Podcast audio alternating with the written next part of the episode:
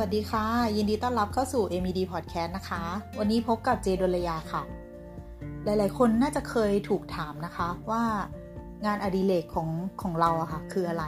ไม่ว่าจะเป็นตอนที่กำลังถูกสัมภาษณ์งานหรือว่าแม้แต่ในบทสนทนาทั่วๆ ไปนะคะ ซึ่งงานอดิเรกของคนส่วนใหญ่อะค่ะ ก็มักจะมาจากความสนใจแล้วก็ความสนุกสนานเป็นหลักนะคะ แต่ก็มีคนจำนวนไม่น้อยค่ะ ที่สามารถนำงานอดิเรก ให้กลายมาเป็นสิ่งที่สร้างรายได้เสริมให้กับเราได้นะคะ แล้วงานอดิเรกเนี่ยค่ะทำไมถึงมีพลังแฝงมากกว่าที่เราคิด เดี๋ยววันนี้เจจะมาเล่าให้ฟังนะคะ งานอดิเรกก็คือ งานอะไรก็ตามที่เราทำนอกเหนือจากงานหลัก ซึ่งอาจเกิดจากความชอบหรือความสนใจเกี่ยวกับเรื่องใดเป็นพิเศษ บางคนถึงขนาดบอกว่า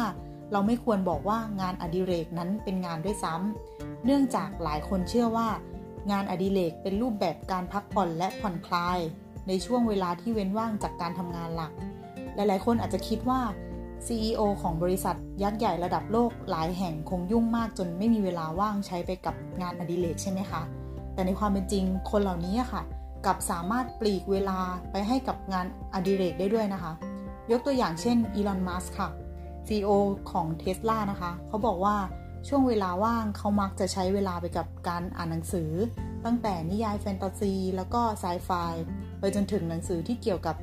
ชีวชีวประวัติคนสำคัญนะคะ แล้วก็เป็นวิศวกรรมโครงสร้าง นอกจากนี้ค่ะเขามักใช้เวลาไปกับการเล่นเกม ซึ่งเขาบอกว่าการเล่นเกมเป็นส่วนสำคัญที่ทำให้เขาหันมาสนใจเรื่องการเขียนโปรแกรมอีกด้วยนะคะ ตัวอย่างต่อมาก็คือแจ็คดอซี่ค่ะ หนึ่งในผู้ก่อตั้งแล้วก็ CEO ของ Twitter ค่ะ เขาบอกว่างานอดิเรกในช่วงเวลาว่างของเขานะคะ ก็คือการออกไปเดินป่า ซึ่งเขาบอกว่านี่เป็นกิจกรรมที่ช่วยให้ชีวิตเขาผ่อนคลายหลังจากทำงานหนักๆ อีกทั้งยังช่วยให้เขาอะสัมผัสกับธรรมชาติหลังจากที่ต้องทำงานอยู่กับหน้าจอคอมพิวเตอร์เป็นเวลานานๆนะคะ ต่อมาค่ะเจฟเบโซสผู้ก่อตั้งแล้วก็อดีต CEO ของ Amazon ค่ะ เขาอธิบายแบบติดตลกว่า งานอดิเรกของเขาก็คือการนอนค่ะ เขาจะพยายามนอนให้ได้อย่างน้อย 8 ชั่วโมงต่อวัน เพราะว่าการนอนแล้วก็พักผ่อนให้เพียงพอเนี่ยค่ะ จะทำให้ตัวเขาอะตื่นขึ้นมาพร้อมกับพลังความสดชื่น แล้วก็ช่วยให้เขาสามารถคิดเรื่องงานได้อย่างมีประสิทธิภาพนะคะ และถึงแม้ว่าคนทั่วไปเองอะค่ะ เวลาที่ไปสัมภาษณ์งานหนึ่งในคำถามที่บริษัทมักจะถามเป็นประจำก็คือ งานอดิเรกของคุณคืออะไร ทั้งนี้นะคะก็เพราะว่าบริษัทอะค่ะเขาอยากรู้ว่าคนที่มาสมัครเนี่ยมีไลฟ์สไตล์การใช้ชีวิตในช่วงเวลาที่นอกเหนือจากการทำงานเป็นยังไง ซึ่งคำตอบของผู้สมัครก็พอจะช่วยให้บริษัท รู้ได้ว่าผู้สมัครมักจะใช้เวลาให้เกิดประโยชน์มากน้อยแค่ไหน บุคลิกภาพเป็นยังไง แล้วก็ชอบเศร้าเข้าสังคมไหมหรือว่าชอบเก็บตัวอยู่เงียบๆนะคะ รวมถึงมองหาทักษะที่ซ่อนอยู่ของผู้สมัครจากงานอดิเรกนะคะ ซึ่งก็อาจจะช่วยส่งเสริมการทำงานหลักได้ แล้วประโยชน์ที่เกิดจากงานอดิเรกเนี่ยค่ะ มีอะไรบ้าง และทำไมเราถึงบอกว่างานอดิเรกมันมีพลังแฝงมากกว่าที่คิดนะคะ อันดับแรกเลยก็คือ งานอดิเรกช่วยพัฒนาทักษะใหม่ ๆ คือหลาย ๆ ครั้งที่งานอดิเรกเนี่ยค่ะ มักจะแตกต่างจากงานหลักที่เราทำคือด้วยความที่ส่วนใหญ่แล้วอะมักเป็นงานที่เราชอบหรือว่าสนใจ พอเป็นเรื่องแบบเนี้ย เราจึงมักใช้เวลาทำงานอดิเรกนั้นอย่างตั้งใจ จนช่วยให้เราเกิดความชำนาญในเรื่องนั้นๆนะคะ เช่นถ้าเราเป็นพนักงงานบัญชีนะคะ แต่ว่าเราสนใจทำขนม เราก็ไปลงคอร์สเรียนทำขนมในช่วงเวลาว่าง จนเกิดความชำนาญ แล้วเราก็สามารถเอาไปทำเป็นอาชีพเสริมสร้างรายได้ที่นอกเหนือจากงานหลักของเราได้อีกด้วยนะคะ ข้อที่ 2 ก็คือ ช่วยสร้างปฏิสัมพันธ์ที่ดีกับผู้อื่น งานอดิเรกหลาย ๆ อย่างค่ะ จะช่วยให้เราได้พบปะ แล้วก็ได้ทำความรู้จักกับผู้คนที่หลากหลาย เช่น ถ้าเราชอบปั่นจักรยานออกกำลังกาย เราก็จะมีโอกาสได้พบกับเพื่อนใหม่ที่ชื่นชอบในการปั่นจักรยานเหมือนกัน ซึ่งหลาย ๆ ครั้งคนเหล่านี้ก็มักจะมีการแบ่งปันประสบการณ์ ความรู้ต่าง ๆ ที่เป็นประโยชน์ในเรื่องที่เราสนใจ รวมถึงอาจจะให้ความช่วยเหลือเราในอนาคตได้อีกด้วยนะคะ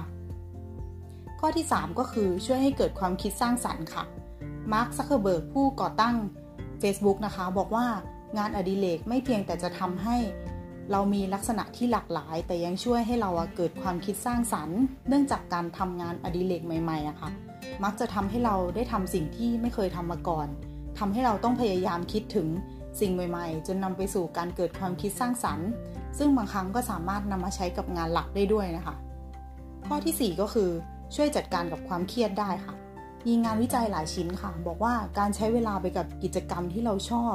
จะช่วยทำให้สุขภาพจิตของเราค่ะดีขึ้น เพราะว่าเราได้ทำในสิ่งที่สนใจ เราจะปลดปล่อยความเครียดแล้วก็ความฟุ้งซ่านทิ้งไป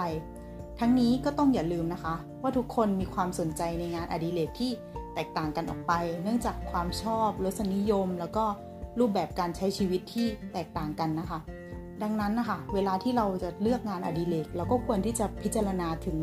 เงื่อนไขต่างๆด้วยนะคะ ไม่ว่าจะเป็นเรื่องค่าใช้จ่าย เพราะว่างานอดิเรกบางอย่างอะคะ่ะ อาจจะต้องใช้ค่าใช้จ่ายที่สูงนะคะ เช่น การเล่นกอล์ฟนะคะ ดังนั้นเราควรเลือกงานอดิเรกที่มีการใช้งบประมาณเหมาะสมกับตัวเรา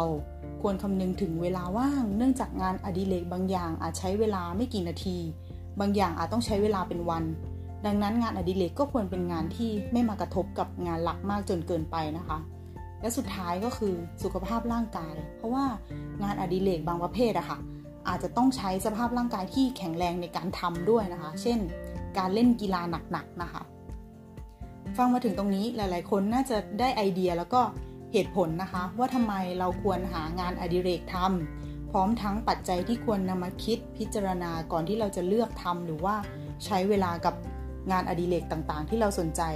และแน่นอนค่ะ ว่างานอดิเรกบางอย่าง ถึงแม้ว่าอาจจะดูแสนธรรมดาในสายตาคนอื่นนะคะ แต่ถ้ามันช่วยให้เราได้ทำในสิ่งที่ตัวเองรัก แล้วก็สนใจ ช่วยให้เราสามารถผ่อนคลายจากความเครียด แล้วก็ช่วยสร้างความสุขให้เกิดขึ้นในจิตใจเราได้นะคะ